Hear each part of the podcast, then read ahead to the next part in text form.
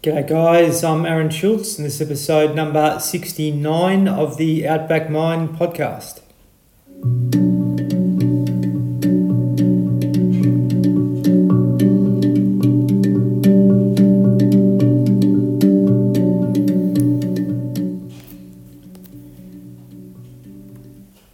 Thank you very, very much for joining in to this really uh, special episode. Um, I've got a, a, a, wonderful guest by the name of Rod Owen on today. Now, Rod was a, a, a magnificent footballer for the St Kilda Football Club, but also went to Melbourne later on. But um, yeah, Rod, uh, little known to, to many, um, was uh, victim to, to pedophilia as a young fella, um, which really has uh, had a tremendous impact on his life. Um, that basically took him into a lot of uh, destructive or self-destructive behaviours, alcoholism, drugs, all the list goes on.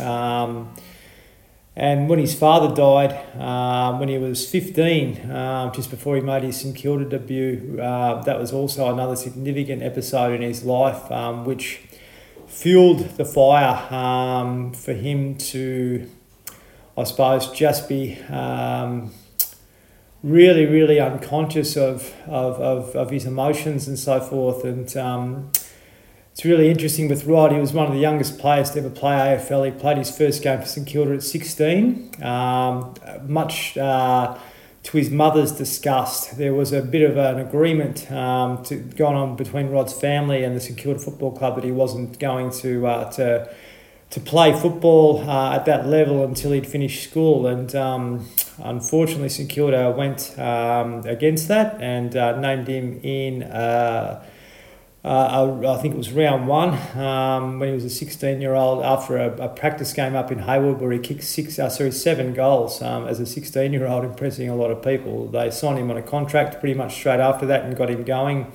Now, as many of you know, uh, 16, your body's still developing, your brain's still developing till you're 25, basically. But um, Rod at 16 was living the, the life of a man, um, you know, drinking hard, partying consistently, going on big benders, all that sort of stuff. The football club let him down considerably. Um, there was a, a, huge drinking culture back then. Uh, Friday nights at St Kilda Football Club were infamous for their, uh, for their binge sessions. Um, Rob was right amongst that and that sort of took Rod on a spiral of uh, of self destruction, which lasted oh geez 30, 40 years, I suppose. It would would have been almost forty years, and um, uh, yeah, we're going to talk a bit about that uh, as we go, but. Um, certainly, there's a lot to learn from this conversation, and what I really want people to, uh, to to learn from this is the mask that we see on the outside is not always what's going on underneath, and we seem to judge the mask on the outside considerably and consistently. So I'm sure you will enjoy this conversation. I really encourage you to, to share this with other people that uh, you may uh, that, that, may find this um, uh, you know, helpful to them, um, and also for, for a young person that, that maybe maybe look displaying um, self-destructive behaviours to be able to, to show compassion in them because that's really what Rod needed at, uh, at that time in his life. Just want to make special mention to our primary partners, Green Nutritionals, who make green organic superfoods that were really good for our physical and mental well-being. So please uh, check them out, uh, greennutritionals.com.au. Also, Pure Life Organic Sprouted Bakery. They make organic sprouted breads, which are so much better for our digestion. And when our digestion works well, our mental health works better. And I really believe that because I've tried both. I know I know this works a lot better um, uh, for all body types, basically. So it's good stuff. Check them out, purelifebakery.com.au. All right, guys, sit back and listen to Rod and I going at it. It's going to be a long one, and um, really appreciate you uh, going all the way to the end. Rod Owen, welcome to the Outback Mind podcast. Thanks for having me, Aaron. No worries, mate. I was thinking before um, that the, the fact that you and I are actually having this conversation is quite a miracle, seeing as though we've put ourselves through much uh, so through our, our bodies through so much self destruction over the years. But what I did, I reckon, compared to you, mate, was uh, was was was pretty pretty pretty small. And yeah, mate, you, you've got an amazing journey, and I'm so grateful that you're you're here. You know, to have this conversation with me. Um, you know, uh, after um, after all you've sort of been through uh, to where you are now, mate. So thank you very much. No, it's um, uh, it was great to um, to hear get your email last week, and um, you know, if I my my story can help anyone, you know, I'm I'm, I'm grateful for that too. So thanks for having me. As I said. Yeah, and, and aren't we lucky at the moment that we can we can do this? Like twenty years ago, we both would have felt like so ashamed uh, to, well, not not so much ashamed, but like just so um, distant from actually talking about stuff. And I just think we've come such a long way, um, you know, as men to be able to start to, to have these conversations now. And you really need to be Yeah. proud, proud of yourself, um, you know, for for, for, for turning this the turning the cycle or breaking the cycle, but also you know being able uh, to be courageous enough to talk about your own experience, mate. So good on you.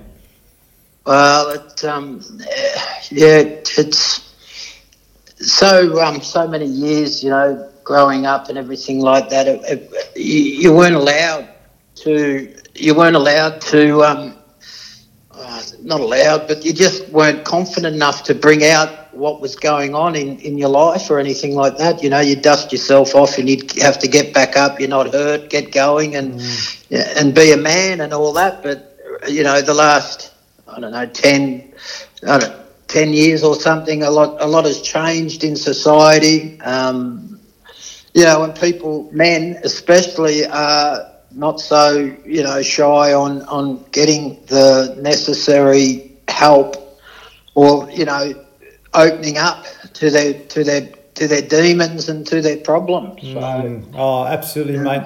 We'll, we'll talk about the good stuff first, and then we'll go back through everything. But you know, as a footballer, I think you really loved what you did. You actually really enjoyed being out there and playing footy, and you know, were quite successful with that.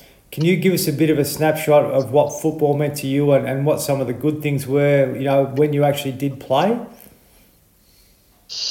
Look, Aaron, look, looking back on on everything, I think football was an outlet for me. Um, you know, with what I went through uh, as a as a child at school and everything like that, um, it was to get away from authority and and all that. And uh, look, I I um I was pretty good at it.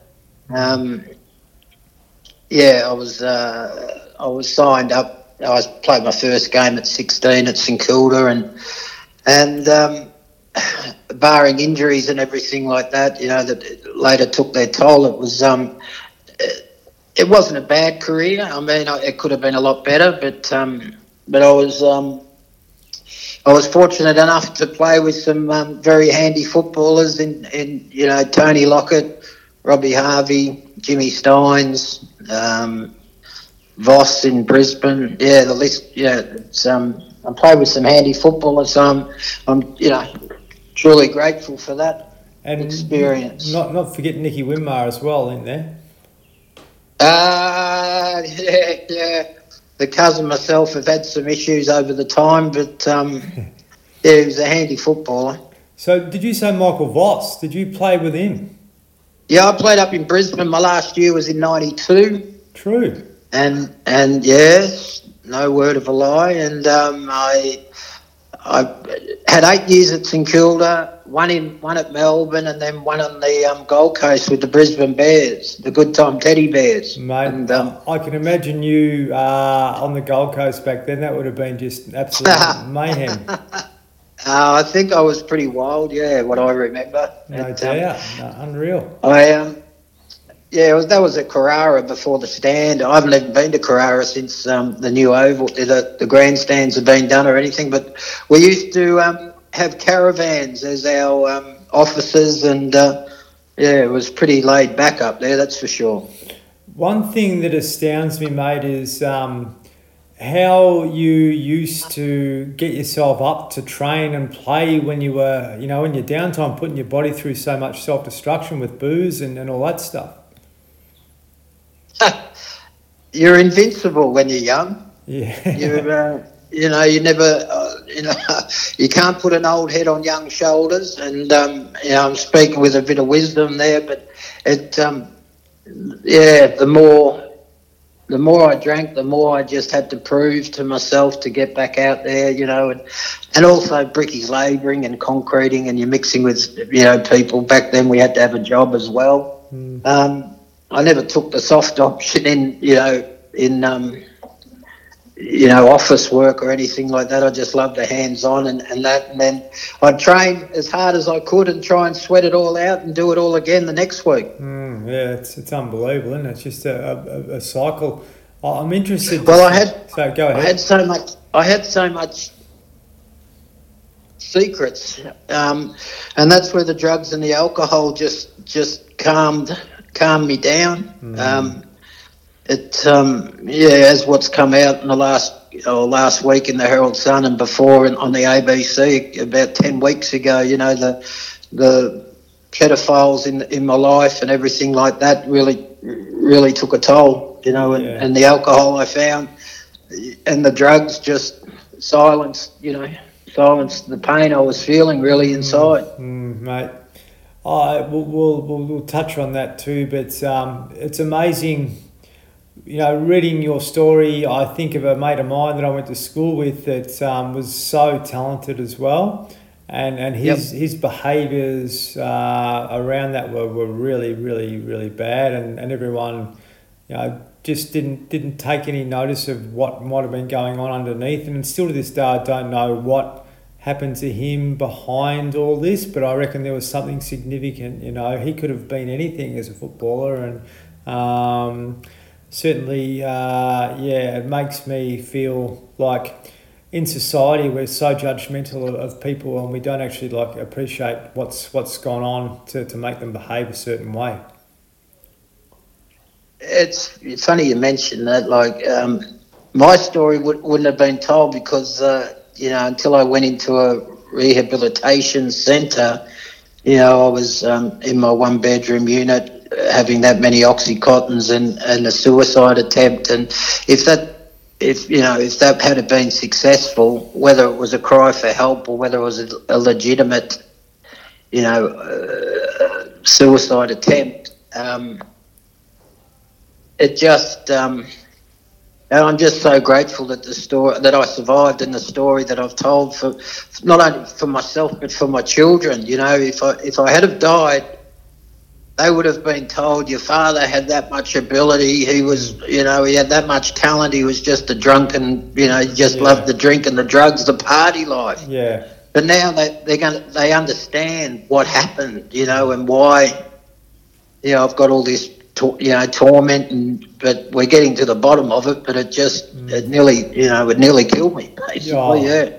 Mate, I, I I'm hearing you like I, I said before that we're it's it's it's fortunate we're both having this conversation, but I was on like this cycle of self destruction for a long time that no one really sort of um, no one ever asked me why you're behaving like this for a start, but it was just yep. expected that you, you got pissed and you, you did it again and you did it again and. But would have would have would have you told your story back then? No, mate, absolutely not. Uh, you know, no, uh, no, that's you know, and and that's it. I, I needed to hit rock bottom before, and I don't know. It's and probably go into the rehab and learn what I've learned in rehab and mm. in the in the rooms and all that about you know life. Mm. You, you, need to and be proud of yourself for, for taking that step, mate. By the way, you know that, that's a big big thing to do. Well, it, uh, it was never going to be that way, you know. It, um, but things happen for a reason, I'm sure of it, and mm. and um, you know, I, I used to love that song. You know, they're going to send me to rehab, and I said no, no, no, and, yeah, and I used to sing that, and you know, stick my finger up to society and everything like that. And mm. you know, for some reason, our lives, you know, take take a turn for the better, and uh, certainly this is you know one of those turns. Yeah, yeah. There's lots of good that's going to come from this, mate, and, and, and much more good stuff from you. Much much much greater than your football career, and, and you know beyond. Yeah, that, that's for sure. But mate, yeah. can you take us through sort of? There was two significant life life events for you, which sort of you know were the catalyst to, to your behaviour and so forth. So something happened in primary school um, which yeah, which you know I, I you know that I know about, and um, are you yep. comfortable to sort of talk us through that? Yeah, yeah. Look, it's um, it's out there now. It's um, you know, I'm an open book, and uh, I've got nothing to hide. Um, I was um, molested at, at primary school by a pedophile of the name of Darrell Ray. Um, since coming out, we've discovered that I, I'm not the only one. There's some, something like uh, a rough estimate, there's over 50 or if not more. He coached uh, Cats, he coached Little League, St Kilda Little League. Uh, and he taught at numerous schools around the Beaumaris, Bentleigh, and uh, Sandringham areas, and over a 10 year period. So if you roughly estimate, you know, he's, he's been around hundreds, you know, if not thousands of children and mm. and all that. So it's um, yeah, it's devastating. And he um, he's uh, well, Russell Jackson, who wrote the story, uh, wrote the story first of all. He um, he's uncovered that his brother-in-law uh, Gary Mitchell was was um, another pedophile, along with some others that um, I'm not sure if I'm allowed to mention them actually, but mm. um, I really, you know, don't care. Leave it there. What, um, yeah, yeah, but um, yeah, there's a ring of pedophiles around around the area that we went to school and everything like that. So uh, it would have been difficult for you because you wouldn't have been able to really get away from it uh, if that particular individual was at school for you and then he was at football and so forth, all the things you, you love to well, do. It's so funny, you know. Um, I never went to school class. I, I, it's unbelievable. I just lost so much. It just changed my whole life, you know. And he left. I'm just trying to remember the date. In '77, at the school, he suddenly left, and we were told that he'd gone overseas mm. for some reason. Uh, and next thing, you know, in this investigation work, we found out that he got transferred to another school. Mm. Like, like the Victorian Education Department said, like the Catholic Church. Mm. Like there's so much, um, you know, and uh, there's other stuff, you know. That uh, I, I asked myself, you know, what was going on with with parents with it, but those times people trusted people. Mm and there was no question of you know this going on and i was speaking to my mother today and she said i didn't even know what pedophilia was yeah, back then yeah yeah like yeah and I, I, I don't i said mum i don't blame you i just don't know how it got slipped by mm. like it's just there's a lot of questions and you know no one's got the answers obviously but um, i'm determined aaron and i mean this that i'm not stopping until it it gets to Parliament or it gets exposed, and the people you know who are doing it get exposed mm. because it it's it's fucked my life. Mm. Mm. Um, uh, you know it it it's hard to explain like what it does to you, but um, you know it, it really does affect you um, mentally, spiritually, and physically hmm. because I, I I, I was speaking to someone recently, a movement professional coach, mm-hmm. and I asked him all this trauma that I went through as a junior, as a kid, would this have had an effect on my playing career? And he said, most definitely it would have.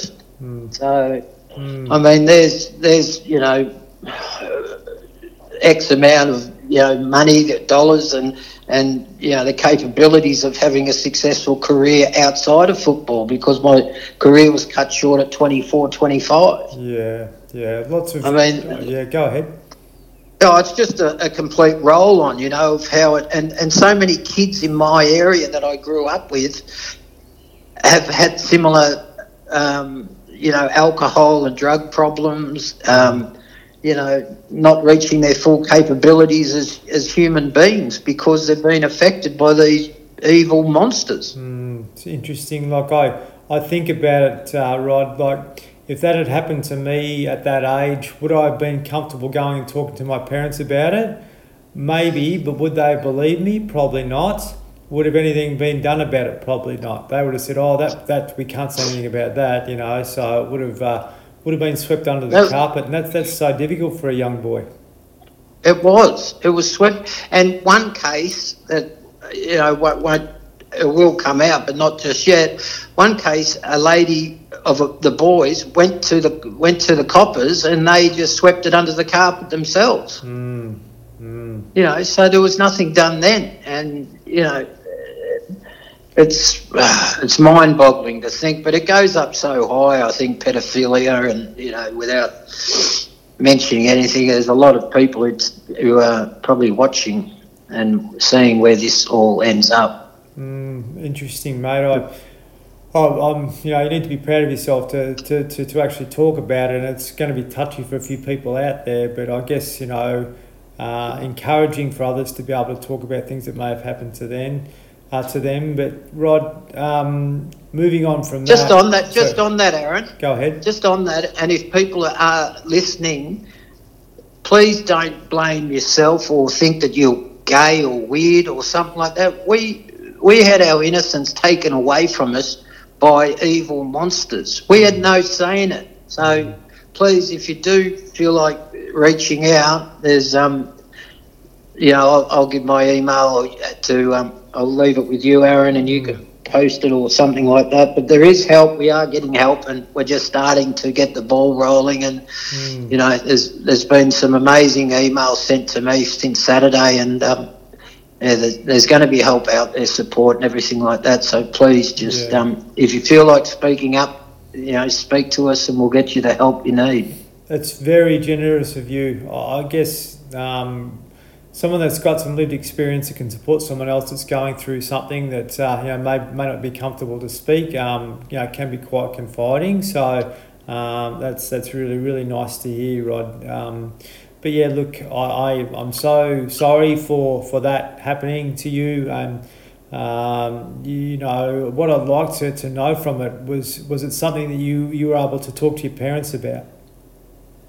I lost my father when I was fifteen. He mm. he died of cancer, and um, you know my world fell apart quite significantly then. Um, uh, me leaving school. Look, there was a, there was a lot of family drama going on and a lot of pressure and everything like that. So I sort of left home at at 15 and um, yeah, got on, you know, looked after myself pretty much with um, with a bit of the um, St Kilda influence, if you if I could put it that way. That um, Ian Stewart. Uh, you know, without delving too much into it, but he promised that he'd look after me uh, on the deathbed of my father, and um, he, he didn't put it that way. Mm. That was the other significant life event. Um, you know, was your dad passing, mate? I think you were really close. Yeah, exceptionally close. mm. Yeah, mm. yeah. I used to go. He used to be, um, which is ironic. He used to be a livestock agent. Mm. I used to travel uh, to everywhere with him at school holidays and uh, go. Buy, he was used to buy pigs at the at the markets and that, and um, yeah, I'd be there with him, and then I'd go back to the abattoir and um, yeah, mm. do all that. So we were pretty much inseparable. Incredible, mate. And speak and speaking of him, he was an exceptional athlete. Mm. He um, sportsman. He was off scratch in golf. He was um, a snooker player, A grade pennant snooker player, squash player. Just um, yeah, he was a freak. Mate, he died, he died at 52 and you're 54 now, so that's something that you've yeah. been able to surpass. You know, they could have went another way for you really quickly, so you've got to really, really honour that for a start. But I just think, Rod, um, your dad's life had such a significant impact on you, and, and dying at 52 was, was well, for now it would be unheard of. But was there anything that contributed to, to his uh, to his death that you believe? Oh, look, he, he died of uh, skin cancer and melanoma. Mm. That um, he did have it uh, cut out, but back then in '83, the, the, doctor didn't, the surgeon didn't get it all out. They didn't realise that there was tentacles back then. Mm. Um, they took a fair slice of his arm out, and um, yeah, it, it, it, didn't reach, you know, didn't get it all out. So um, mm, poor bugger. Yeah, oh look, it, yeah, that, that was life then, and um, they've come, they've advanced so much, you know, now that um, you know I see some some mates of mine, some older mates of mine from Port Melbourne who used to do muscling and do all that with baby oil on and, and all that, and not Yeah. worry about the sun. But that was the times. Yes. You know, slip, slop, slap didn't come in till about I don't know eighty something, I suppose. I, don't, I can't remember the correct timing, Yeah. but um, back in back in the se- back in the seventies, and that that's all we did. Lived on the beach. My mother was a Queenslander, and she loved it, and Mm. that was where we grew up, pretty much down down Black Rock Beach. Mate, um, so it's really interesting because your, your dad died, and then not long after you were you were playing like league football. Yeah, yeah. Well, he died 1983, January three, and yeah, I was playing two months later. Mm. And and you didn't have much time to grieve uh, over that. I'd imagine it would have been would have hit you pretty hard. I didn't. I didn't even know. You know uh, how. You know, I'd lost my best mate, everything, and I've still, you know, until I got into recovery, hadn't realised that I'd been holding on to that sort of trauma all those years and everything like that. But as as we're talking about now, Aaron, there was no there was no help, and the football club just wanted me out playing football Mm. Mm. there was no one saying you need to talk to someone. It was just, you know, play football, you're a piece of meat, now get out there. Like, Yeah. Yeah.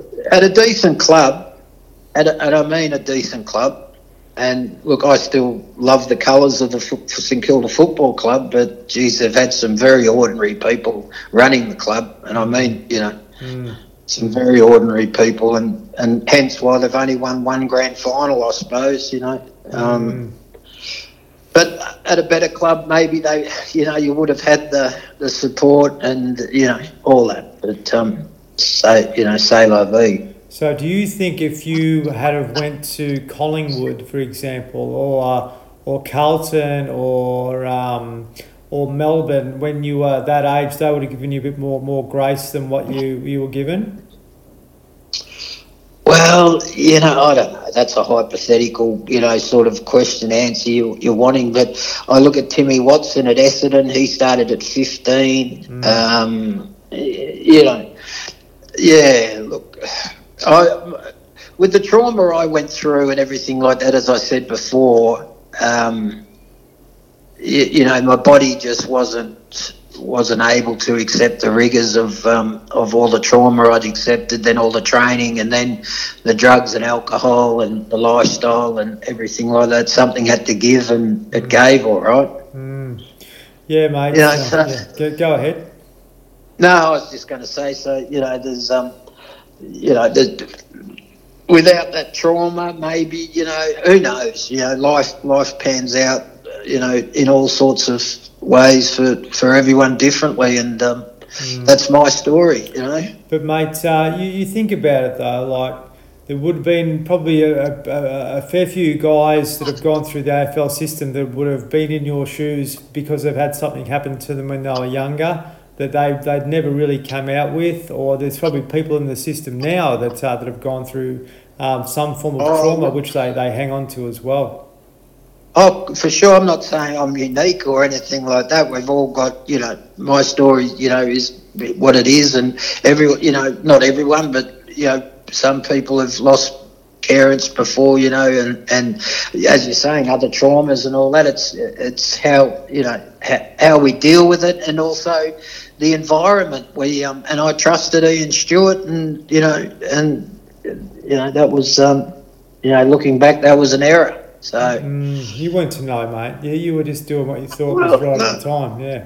Well, the the funny thing, and I can honestly say it, you know, I, I, I was told by many people to stay at school, um, but no, I as a, you know, as the story goes, I hated authority. I hated being told what to do. I, I rebelled against everyone because of the pedophile. So there's another. It all links towards that fucking pedophile. Mm, interesting, mate. Yeah. I, I, Yeah, I, I, I need to share something with you, and by by way way way no, it's nowhere similar to what you experienced. But like I remember something happened to me when I was younger too, and uh, and that was just that was traumatic for me. and It, it was held in my body, you know. About that trauma was held in my body, and every time I had a choice to do something bad for me, um, I did it. You know, like I'd booze hard, Yeah. I'd, I'd wipe myself out.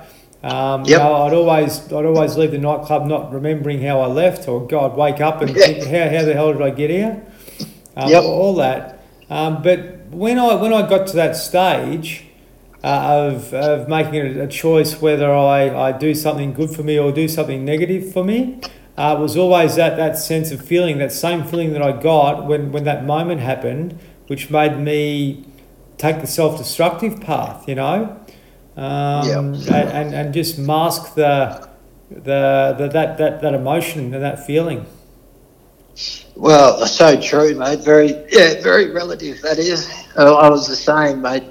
I was the same. Um, I didn't care if I lived or died. I don't know if that was the same with you, but many times I'd, I'd come home and put cigarettes out, just self harm. You know, put a heap of just keep putting cigarettes out of my arm or cut myself or you know, just fucking stupid stuff Mm, yeah. and it was just it was just because you know I don't know it's takes you to places that you know you, it's just it's hard to explain.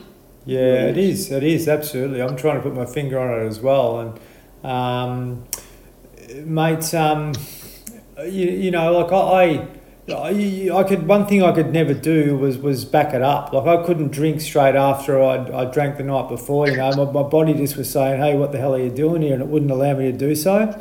I, I don't think you had a problem with that. Uh, look, I shouldn't laugh because it, it really did. Um, uh, my, I had an old saying, and I don't want anyone to to do, but when in trouble, double was my was my saying. Mm, yeah. Excuse yeah, me. Yeah. um, I um, I could I what I probably get out drunk. I must if I got to be truthful. That that there's drinkers out there that out drink me in the end, but I could wake up straight away and I'd just start straight back into it. Um, Unreal. yeah, and that's um, that just in the end, uh, it's progressive. This disease I have of addiction, and in the end, I was uh, probably the worst. I was was um, walking to work in the mornings and vomiting and drinking a, a rum can just to get to work, Shit. and that was to that was to concrete a thousand squares, and excuse me, and um, yeah, it just progressively got worse and worse. You know, taking cocaine to work, and it just keeps going. So, Mm. in the end, it was um, yeah, it destroyed me. The and then I had the hip operation, and um, then got addicted to the to the medication. So, Mm, jeez, mate. How the how the hell? I was going to say, Sorry? how the hell can you perform physical work when you're intoxicated? I wouldn't know what I was doing. Well, I suppose we had a tolerance of ten mil every metre. I suppose I don't know. Yeah. It um, uh, it's some. Well, when I first started concreting, mate, that's the way we were taught. Yeah. You probably drink on the job and that sort Well, of thing. you, yeah. well, you had to. Yeah. They were all. I mean, I'm not racist at all, but there was a lot of wogs at work, and and that's that's what they used to do. You know, Mm. you, you get the grappa, or you you know you get the beer. And my first job was putting ice to cool the cans, and Mm, you know, and one concrete and never never used ice because no one pinched his beer.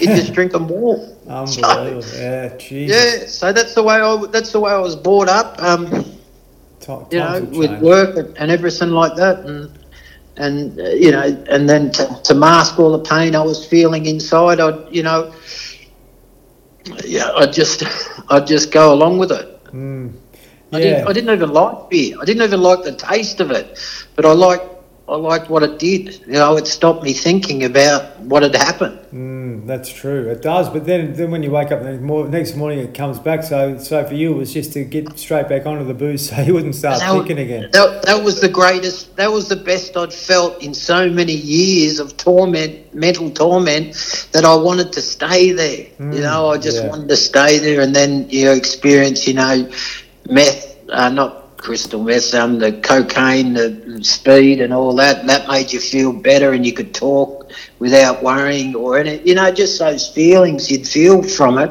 Mm, You know, I just wanted to live in it all the time. So, Mate, um, it's amazing how you got a partner that was actually like um, supportive of you, and I, I was the same. I, I, had a, I had a great wife. We, we've split up then, but uh, since then, but like I, I put her through her through quite a bit of hell as well, um, mm. you know, and um, um, she stuck by me, and uh, and you know there, there was comments that towards the end that uh, you need to go and um, not so much you need to go and see some someone, but it was like she was talking to a mum about my drinking and that sort of stuff, and that really hurt me.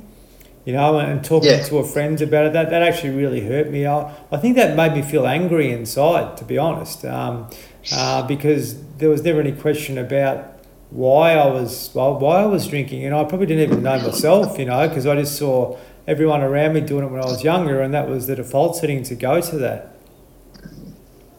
Yeah, it's um, we it's hard to admit you're an addict. Mm. You know, mm. it was for me anyway to admit it. I just I just wanted to keep going, you know, and, and all that. But to to admit you've got a problem, Mm. You know, it's it's very hard to do. So you, your wife, would, your wife would have only seen you the like the whole time you were married in that state. She wouldn't have seen you like. I was I wasn't. No, we weren't married. We were, um, uh, but um, yeah. Look, she she was a friend of mine before. Um, she knew me before, but um, yeah, she. I don't think we were together for 17 years. There was a, there was a lot of toxicity in the in the relationship, but she's just a you know, she's very loyal and, and, and loving, you know, person at, at the time. But in the end, I, I even wore her out. Mm, that's true. That's that's what happens. I, I, I wore guess, yeah. I wore everyone out until you know, and and in, in the last after the separation, you know, I I was drinking in a pub and and I met a, a my partner now, who's with me now five years, and we've got a, an unbelievable, um, loving relationship where it's based on, you know, the principles of Narcotics Anonymous and spiritual principles of love, honesty, open mindedness, and, and you know, all that. So, mm. I mean, for, for the hard road that I went down, you know, to, to finally, because it was very hard to, to love anybody. Yeah back when I was in active addiction because of I was just stuck in that, you know, poor me, um, self pity about what had happened uh, and all that. But since I've um, since I've been in recovery, you learn, you know, to move out of out of self pity and self obsession and self centeredness and everything like that, and and try and be willing to you know to forgive and move on. So it's hard to love someone else unless you love yourself.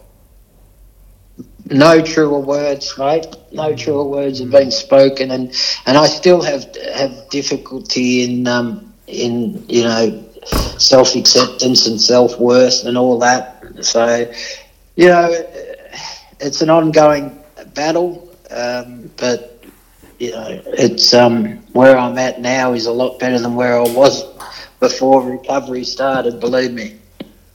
Well, there's going to be a lot of people that are, that are going to benefit from that ride too, you know, um, and all the, all the things you've been through um, brought you to where you are now for a reason, I guess, and, and that's that's so that's so important because you're such a great teacher because there's so many young people that are probably going through similar things to what you've been through um, that uh, that you can now say, well, I've, I've, I've, I've lived this, and this is what this is what um, you come to when you do realize to be kind to yourself. You know, um, you, you're going to get to know your body better than you ever have because it's going to get a break from all the punishment that it had, and um, we, we just seem as guys to, to go get in this cycle of self destruction and, and don't actually know what it's like to feel good. So you've got you know, tremendous opportunity in front of you to actually like recalibrate. By the time you're 50, you know, you're 54 now, by the time you're 56, life will be different. By the time you're 60, life will be different. And, you know, things will, will just continue to get better and better. I would have thought if, you know, you've become open and, and honest about your, your journey, but also open and honest about, you know, restoring your body and mind back to the way it's meant to be rather than feeling uh, out of balance. Would you agree? Yeah, a hundred percent. It's about um, yeah, just getting to know my my body. You know, it was just a battering ram for for so many years, and um, it paid it no respect whatsoever. But um, you know, the last two two, you know, and I just doused the pain in alcohol and and you know drugs, and and felt felt no pain. I thought I was invincible, but um, you know, the last, I suppose the last, oh god, to it, or since recovery started, I mean, but I'm really feeling every every pain body I can. But you know, it's a it's a daily battle to um, just to stay on top of it, and meditation, and and um, the cold showers, and the, the routine that I've got. Um, yeah, and putting my head down every night, clean and sober, is um, you know a great way of going about it. Yeah, yeah absolutely. you know, there's there's so much to life as men that we don't actually uh, see or appreciate or, or any of that, and having the ability to be able to settle your mind is so important. So to do a meditation practice in the morning and night, which I know you do, that just gives you mm. gives you bookends where you, your mind can come back to, to that calmness again, and that that calmness is really that that is our innate nature. We're not meant to be agitated, and when we do have trauma or when we have things happen in our life, it just knocks us out of balance. But just to slow down and settle down, I just think it, it gets you back to your equilibrium again. And, you know, for someone like you to be able to, to catch it out after uh, 40 years pretty much of, um, of going around in the merry-go-round, um, you know, is such a gift and it's a special gift because you're not only going to help yourself, you're going to help, uh, you know, many people out there, Rod. I cannot pump up uh, this transcendental meditation enough, mate. Um, mm. Learning learning this technique has changed my life. Uh, also, recovery. I keep saying re- recovery is the only reason why I'm doing it mm. because um, when I was a drinker and a drugger, you know, to meditate was you know get fucked. I'm not meditating. That's that's hippie shit or something, you know. Yeah. And my mind just kept going and going and going. But for this to be able to switch off, you know, it's like a car engine.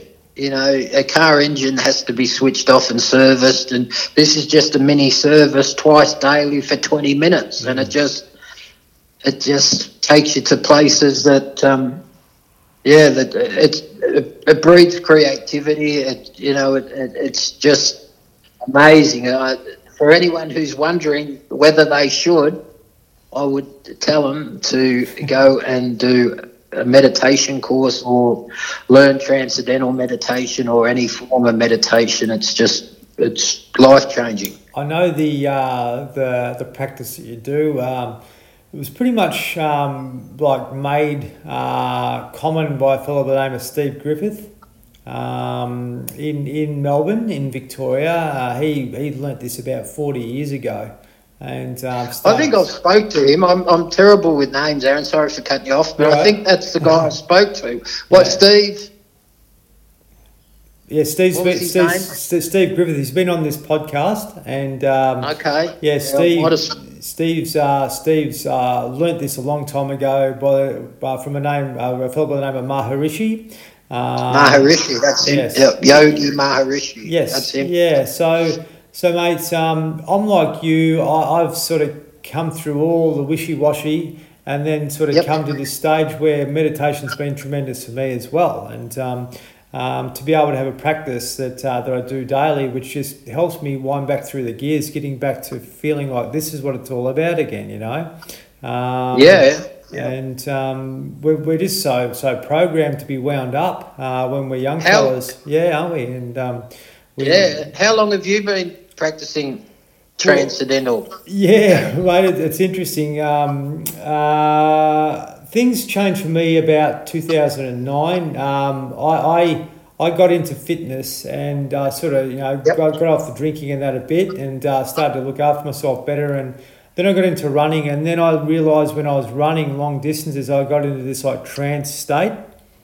Yep. Everything was in such a flow, you know, and um, after a, a, a, fair few years of putting my body through hell, I was putting it through hell through booze and that before then.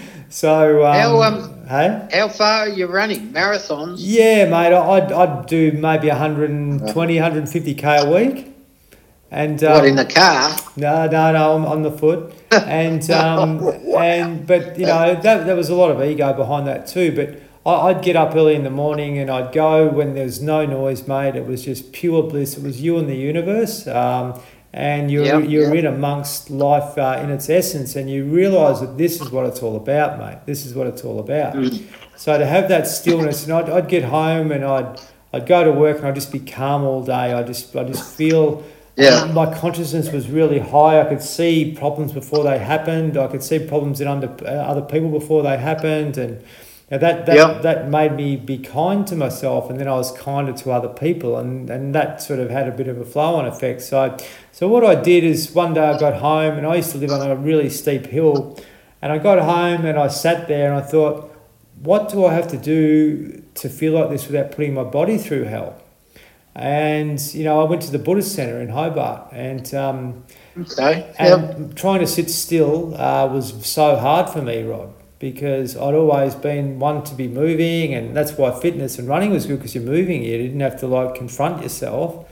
So Yep. sitting still um, was really hard, particularly in a freezing cold room. You know, um, in South Hobart where there was no heating, Yeah. uh, or, or West Yeah, Hobart it was. be. The Buddhist Centre was in yeah West Hobart in an old house, and, and I had monks and all those people there. But but mate, I was okay in that environment, you know, because I'd sort of woken up a bit. But you know, back before then, I would there's no way known I would have felt comfortable sitting there, you know, in a room of people No. doing meditation. So so that was the start of it, and. Um, and then, yeah, I just learnt more and more. I was able to do some really close work with some monks, and um, and that Have you really? That's great. yeah, That's got, got me got me more interested in the mind and actually understanding you know how it works and how we've we've really been um, programmed to work against it rather than with it. Um, I've um I've, I've read a, a a couple of spiritual books on Eckhart Tolle. I don't know. You would have heard of Eckhart Tolle, I have. and um, he says the mind is a beautiful tool if used correctly. Yeah, yeah, that's right. and and, and uh, you know it's it's uh, you got to learn to switch it off and, and that's where meditation worked for me mate um, you know just the consciousness you know that you don't need um, well, how's it say you, um, con- thought cannot exist without consciousness Mm. however consciousness does not need thought Mm, that's Right. right, absolutely, mate. But being conscious of the things that are important, so you know your energy centers in your body, so you know how they're working, so they can work for you rather than against you, and um, you know how the breath can Yep. settle the mind, and how know, breath retention can settle the mind, and all these sorts of things that Yep. we're, we're not taught in Yep. school. You know, we don't learn this stuff, and um, yeah um, you know, Eastern cultures, I believe, are so much more advanced than what we are out here. We've got a real, real, uh, you know, um, environment here where it's all about fear, force, and control, right? And um, when you're when you're not in that mode or not compliant, then you are going to booze and drugs and that sort of stuff to get you away away from the the, the, the ill feeling that you've got, but you can actually like get that real nice balanced calm feeling within yourself by doing the practice that you're doing. Can you tell us a bit about that and also who taught you? Uh, with the meditation? Yeah Uh, Peter Jess, who's a, a football manager, but he's looked after me for a lot of years. He, um, I was uh, after doing the twelve steps, you know, program. Uh, that step 11's about meditation and all that. So uh, in the rehab, we learnt mindfulness and and that sort of stuff. Um, but I wanted to go a bit further with it, and I rang him, and um, he put me on, and. I, can't remember his name, but that name you told me, Steve. steve griffith yep Yeah, that rings a bell. But um, anyway, I spoke to someone, and um, he said go to this transcendental, you know, um, ring them, and, and I went and did the course, three day course, which is not, you know, not full on days, but anyway, it um, yeah, it opened my eyes to to the um, you know a deeper sort of meditation. Um, mm. yeah, and also you know reading spiritual books and everything like that. It um, you know and practicing you know the spiritual principles, which you know I just it's just a whole new. It's just changed me so much. Um, taking that first step to go into, you know, to to let the ego, to leave the ego behind, because that's what gets. On money, personally speaking, here for me was my, you know, greatest greatest um, problem was my ego. And um, since walking into the rooms and admitting my, um, you know, just being humble in life and just you know understanding you know there's there's help there for people who are struggling and um, it's readily available. Mm, that's right, mate. But at the same time, when you strip everything back, that you realise that this world is giving us everything that we need. You know, it's giving us everything that we need. We just complicate it through our, our thoughts, feelings, and emotions primarily. And Yep. um, once you strip Yep. all that back, you become in, in union with everything that's going on. And that's that's the gift that we all have uh, before us. We've just got to, you know, allow ourselves to access that. Yeah, I'm, I'm going a little bit deeper into the um, Eckhart Tolle part. Um, a New Earth, the book's called, and the Power of Now. But the New Earth talks about the ego and um, you know, and, and your mind. And when you when you look back in time, the psychological time and the clock time. Mm. The, That's right. the psychological the psychological time is when you think about past and it's full of regret and and sorrow and when you when you move you know forward it's filled with anxiety and you know I think this goes to rural country and all that and they're probably thinking you know I wish we if we could get rain you know they're they're looking ahead and all Mm, that and it that's just right. builds anxiety and and and all that so Yep. it's I know it's easy for me to say sitting in, in the city and everything like that, but you know if they can just live in the moment mentally, you know it it, it, it takes you know a bit of that that anxiety away. I suppose, you know Mm. Oh, it does. that that helps for me. That helps for me, but you know everyone's different. You, you understand when the mind's getting ahead of you. You know, when, when you've got a practice which brings back calmness, I always talk about coming back through the gears. So you're into sixth gear quickly when your mind's at speed. And, Yeah. uh, you know, to be able to say, okay, so it's going to come back, come back, come back to equilibrium again, because your, your behaviour will be so much better when you're in that place rather than being, you know, um, I suppose lit up. You there? Yeah, mate, sorry. Just, uh, Yeah, oh, hundred percent, mate. If I, if I if I let my mind take control like I used to, and you know, full of drugs and alcohol, or even when I, you know, in early recovery, man, I I saw so many people leave the rehab because they couldn't turn their mind off Mm. You know, and, and they'd go back out and, and relapse. And, um, you know, out of the 24, I think 24 that went through the rehab at one stage when I was there for a three month period, everyone's broken and three have died. And, you know, and, and I'm proud of this fact that I'm the only one who stayed um, clean and sober to this date. So, Mate, um, that's incredible. Yeah, well, when you when you walked into the rehab, they you know during uh, sessions and all that, they said, you know, and everyone's full of, you know, um, hope and everything that they want to get off the drugs, and and it's a it's a pretty, it's a full on place rehab. You don't go there just for a you know for a picnic. You got to do the hard work and everything like that. And the the the um, guy who was standing up said, um, you know, who was a recovering addict himself, five years clean, said, "Look around. There's there's 20 people in the room. Uh, You know, the percentage is five percent of you will stay clean, and the rest of you are going to break." Everyone goes, "Oh bullshit! No Mm. way." Yeah, yeah, but but you know, you've really got to you've really got to want it, and um, and just keep doing the, the suggested things. You know, I'm I'm talking about the rooms that I'm in, and um, and that's that's a lot of you know doing your step work and and and doing your reading and going to meetings and everything like that. But I mean. It, it's different when you're on a farm miles and miles away and everything like that. But um, That's true. When when the only uh, solace is the local pub, you know, um, to be able to, to to go beyond that. What was the what was the change for you? Right, like what was the catalyst for you to say, I've had enough of this. I'm going to do something now. Putting a belt around my neck and trying to kill myself. Serious? Well, how long ago was that?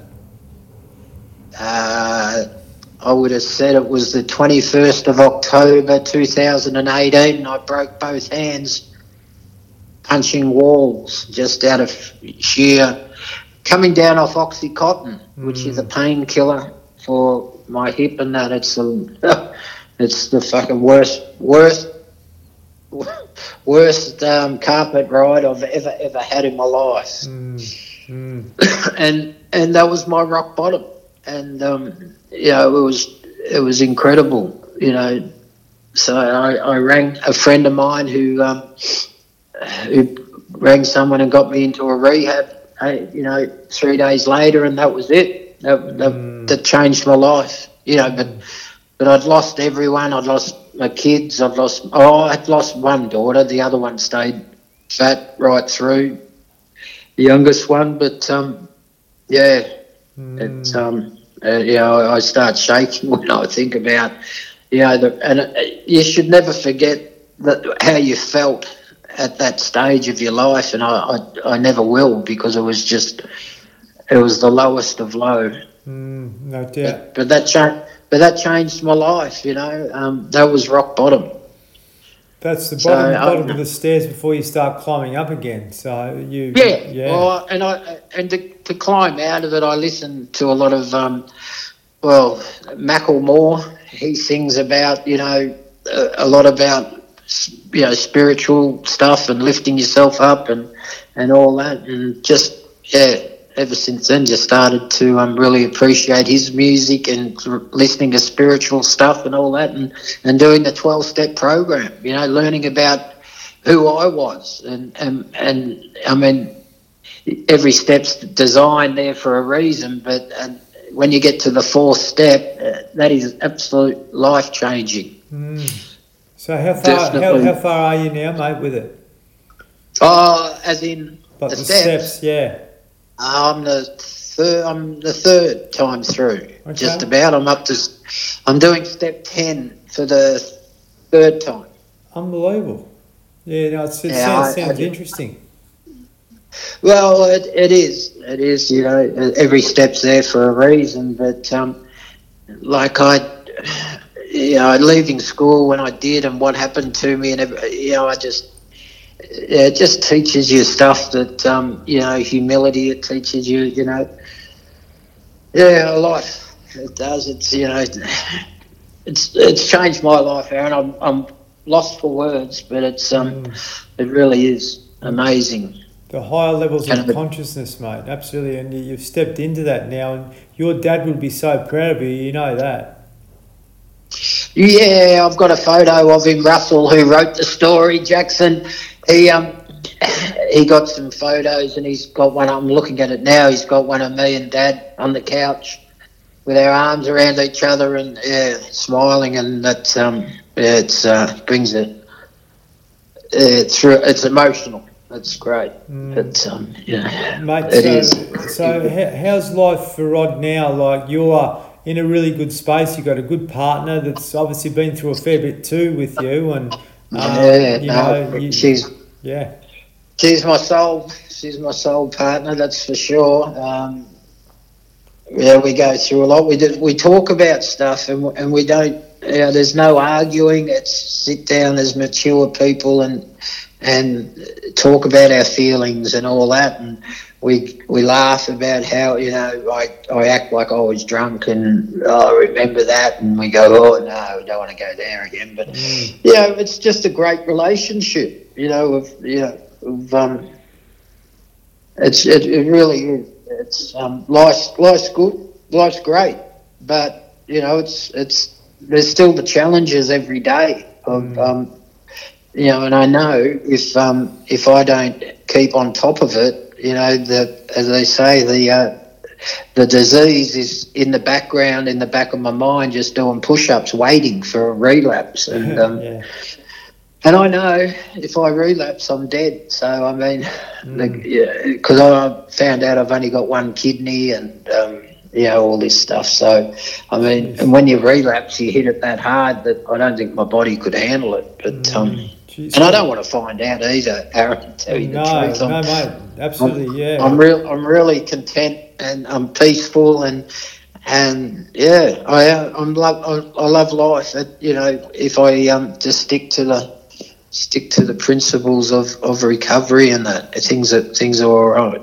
mate. That you're so you're so blessed that you got those supports around you. You know, at home and, and Mm. within the you know the, the the program that you're following, which is you know really supportive of you. And I just really you know mate, this as I said, this is only the start for you. You've got so much to, to give and to look forward to, and I really hope that this conversation that we've had will help some people out there, but. Also, I believe it's helped Amen. you. Yeah, help help a lot of guys out there of all ages. You know, um, it doesn't matter whether you're seventy years of age listening to this and you you've had some of the problems that, that Rod's gone through. It's never too too late to change. Would you agree?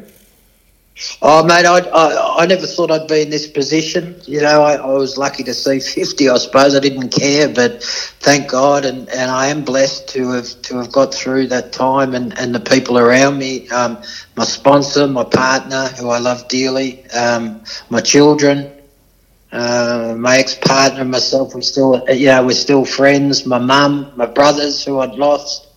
Yeah, look, life's turned around and, and it's all possible. Um, no matter how old you are, you know, we just got to keep keep looking for that better better life out there. And um, and it starts for me. It started when I when I put down the bottle and, and the drugs, and um, I haven't even had a Panadol in two years, eight months, and eighteen days. And Mm, unreal. and um, yeah, and it's um, and it, even though I'm in pain, but uh, it's this pain's better than the pain I was causing to to everyone around me and to myself. You know, so be kind to yourself, as they say, and um, yeah, well, um, hopefully it does touch someone, and, and and only you know it's a cliche, but if it touches somebody, it's um.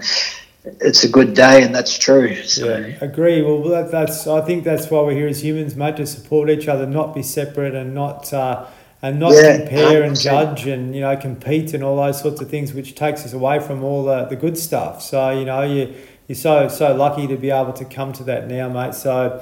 I'm so grateful for this conversation, Rod. Um, I really encourage people listening to, to, to reach out to me and I can pass on your details. And, um, you know, I'm sure this is going to be lots of good come from this conversation and many more, you know, that you're going to have in the future. So appreciate it. Uh, you're a good man, Aaron. It's great to touch base with you. Thanks very much. Guys, thank you very much uh, for listening in. Um, yeah, look, just so many twists and turns with regards to to, to, to the conversation and, and how lucky are we to have Rod with us to talk about his journey. Um, you know what he's went what he went through is is uh, unfortunately um, you know quite common with regards to his experiences at school um, that, that, that goes unspoken and you know I'm really proud that he's uh, brave enough to talk about it and um, you know if you have experienced similar things um, maybe touch base with me and I can put you on to Rod um, to, to have a conversation with him. Um, but yeah, certainly uh, I since this podcast started, I've spoken to, people that, uh, that, that experienced similar things um, and now they've felt comfortable to speak about it. So um, yeah, it's, it's uh, such a a tricky one, but I guess um, if we can start to move through these emotions and start to learn coping, coping me- mechanisms and strategies like Rod has to be able to manage life better, then those thoughts uh, don't sort of become as relevant and prevalent as much as what they once were. So please touch base with me, support at outbackmind.com.au, website outbackmind.com.au. Thank you very much for listening, guys. Really appreciate you uh, uh, supporting the podcast and share with share with uh, others that this may be helpful. Thank you.